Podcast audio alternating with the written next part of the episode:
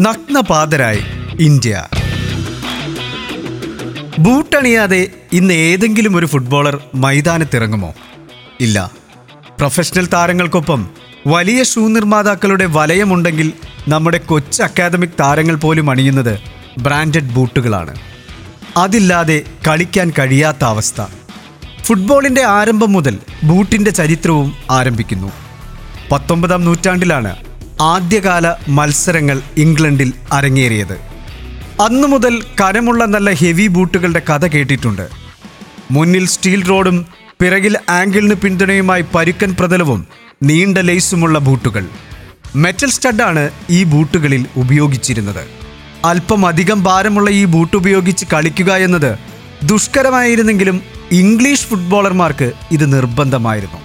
ഗോല ഹമൽ വാൽസ്പോർട്ട് തുടങ്ങിയവയായിരുന്നു ആദ്യകാല ബൂട്ട് നിർമ്മാതാക്കളിൽ പ്രമുഖർ.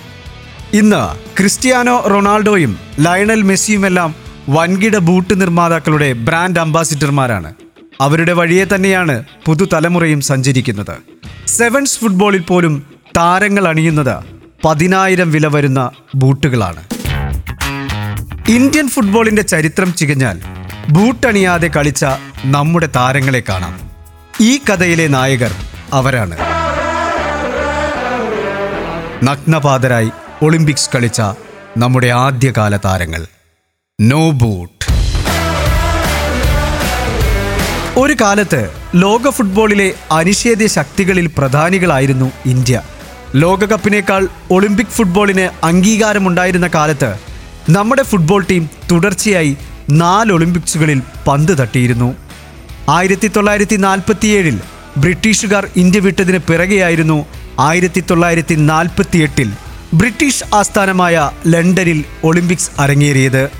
ആ വേദിയിലും പിന്നെ ആയിരത്തി തൊള്ളായിരത്തി അൻപത്തിരണ്ട് അൻപത്തിയാറ് അറുപത് ഒളിമ്പിക്സുകളിൽ ഇന്ത്യ പന്ത് തട്ടിയിരുന്നു. അൻപത്തിയാറിൽ മെൽബണിൽ ഇന്ത്യ സെമിഫൈനൽ വരെ കളിച്ചത് എക്കാലത്തെയും വലിയ റെക്കോർഡാണ്. രണ്ടാം ലോക മഹായുദ്ധം എല്ലാം തകർത്തിരുന്നു. യൂറോപ്പ് മാത്രമല്ല ലോകമാസകലം യുദ്ധത്തിന്റെ ദുരന്തഫലങ്ങൾ അനുഭവിച്ച കാലം. ഹിരോഷിമയും നാഗസാക്കിയും വേദനിക്കുന്ന സ്മാരകങ്ങൾ. നിരാശയിലായ ജനതയ്ക്ക് മുന്നിൽ ഫുട്ബോൾ വിനോദത്തേക്കാൾ ആശ്വാസമായിരുന്നു.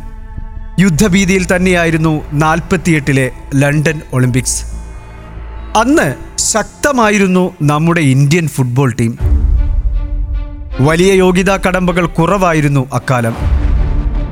ടലിമരാൻ ആവോ എന്ന നായകന് കീഴിൽ ഇന്ത്യ ലണ്ടനിലേക്ക് തിരിച്ചു. നാഗാലാൻഡുകാരനായിരുന്ന ആദിവാസി താരമായിരുന്നു ആവോ. ദീർഘകാലം മോഹൻ ബഗാന്റെ വൻമതിലായി ഇന്ത്യൻ ഫുട്ബോളിൽ നിറഞ്ഞ കളിക്കാരൻ. അദ്ദേഹം തന്നെയാണ് ഒളിമ്പിക് മാർച്ച് പാസ്റ്റിൽ ഇന്ത്യൻ പതാകയും വഹിച്ചത്. ആ ടീമിനൊപ്പം ഒരു പരിശീലകൻ ഉണ്ടായിരുന്നില്ല. കാര്യമായ സപ്പോർട്ടിംഗ് സ്റ്റാഫ് ഉണ്ടായിരുന്നില്ല.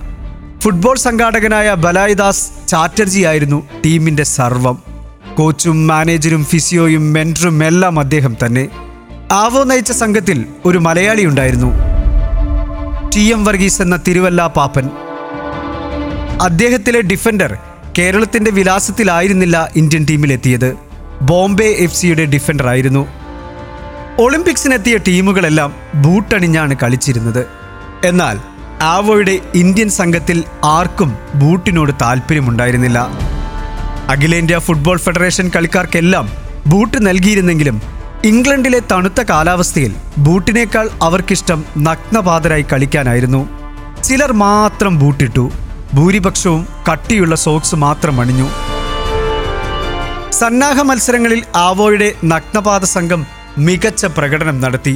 ഇരുപത്തിരണ്ട് രാജ്യങ്ങളായിരുന്നു ഒളിമ്പിക് ഫുട്ബോൾ സ്വർണത്തിനായി മത്സരിച്ചത്. ഫ്രാൻസ് ആയിരുന്നു ഇന്ത്യയുടെ പ്രതിയോഗി. താജ് മുഹമ്മദ് എന്ന താരം മാത്രമാണ് ആ മത്സരത്തിൽ ഇന്ത്യൻ നിരയിൽ ബൂട്ട് കിട്ടിയത്.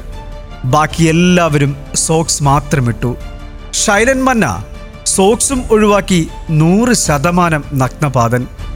ഇന്ത്യക്കായിരുന്നു മത്സരത്തിൽ മുൻകൈ. പക്ഷേ കളിയുടെ ഗതിക്ക് വിപരീതമായി ഫ്രാൻസ് ആദ്യം സ്കോർ ചെയ്തു. റെനോ കോർബിൻ എന്ന സൂപ്പർ താരമായിരുന്നു കെഞ്ചപ്പ വരദരാജ് എന്ന മൈസൂരുകാരൻ ഗോൾ കീപ്പറെ കബളിപ്പിച്ചത്. ഒന്നാം പകുതിയുടെ അവസാനത്തിൽ ഇന്ത്യയ്ക്ക് പെനാൽറ്റി കിക്ക്. ശൈലൻ മന്ന പായിച്ച കിക്ക് പക്ഷെ പുറത്തേക്കായിരുന്നു. രണ്ടാം പകുതിയിൽ അഹമ്മദ് ഖാന്റെ കൃത്യമായ പാസുകളിൽ ഇന്ത്യ കളം നിറഞ്ഞു. ഷാരംഗപാണി രാമന് കൃത്യമായി ഖാൻ നൽകിയ ക്രോസിൽ ഇന്ത്യ സമനില നേടി. ഇതോടെ കളി മാറി. മൈതാനത്ത് ഇന്ത്യ മാത്രം. വീണ്ടും ഇന്ത്യയ്ക്ക് പെനാൽറ്റി. മഹാവീർ പ്രസാദ് പായിച്ച ഷോട്ട് ഫ്രഞ്ച് ഗോൾ കീപ്പർ തടഞ്ഞു. അവസാനത്തിൽ പതിവ് പോലെ ഇന്ത്യൻ താരങ്ങൾ തളർച്ച പ്രകടിപ്പിച്ചപ്പോൾ റെനെ വെറിൽസൺ ഫ്രാൻസിന്റെ വിജയ ഗോൾ നേടി.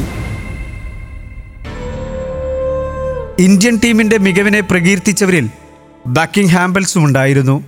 ഇന്ത്യൻ ടീമിന് രാജകൊട്ടാരത്തിൽ സ്വീകരണം. കൊട്ടാരത്തിലെത്തിയ ഷൈലൻ മന്നയോട് അന്ന് ജോർജ് ആറാമൻ രാജാവ് ചോദിച്ചു അത്രേ നിങ്ങളുടെ ബൂട്ടണിയാത്ത കാൽ സ്റ്റീൽ കൊണ്ട് നിർമ്മിച്ചതാണോ? എന്ന് ബൂട്ട് കെട്ടാതെ കളിച്ച ഇന്ത്യക്കാർ ആ പെനാൽറ്റികൾ പാഴാക്കിയിരുന്നില്ലെങ്കിൽ ഒളിമ്പിക് ക്വാർട്ടറിൽ ഇന്ത്യ എത്തുമായിരുന്നു. ഇതേ ഇന്ത്യൻ ടീം തന്നെയാണ് ബൂട്ടില്ലാതെ ആയിരത്തി തൊള്ളായിരത്തി അൻപത്തിയൊന്നിലെ ഏഷ്യൻ ഗെയിംസിലും കളിച്ചത്. അന്ന് സ്വർണവും നേടി. ബൂട്ടില്ലാതെ കളിച്ച് ലോക ഫുട്ബോളിൽ ചരിത്രമിട്ടിരുന്നു നമ്മുടെ ഫുട്ബോൾ. നഗ്നപാതരായി കളിച്ച് ഒളിമ്പിക് മെഡൽ നേടിയ ടീം എന്ന ഖ്യാതിയും നമ്മെ തേടിയെത്തുമായിരുന്നു. കാൽപന്ത് കളിയുടെ കഥകൾ തുടരും. എഴുത്ത് കമാൽ വരദൂർ.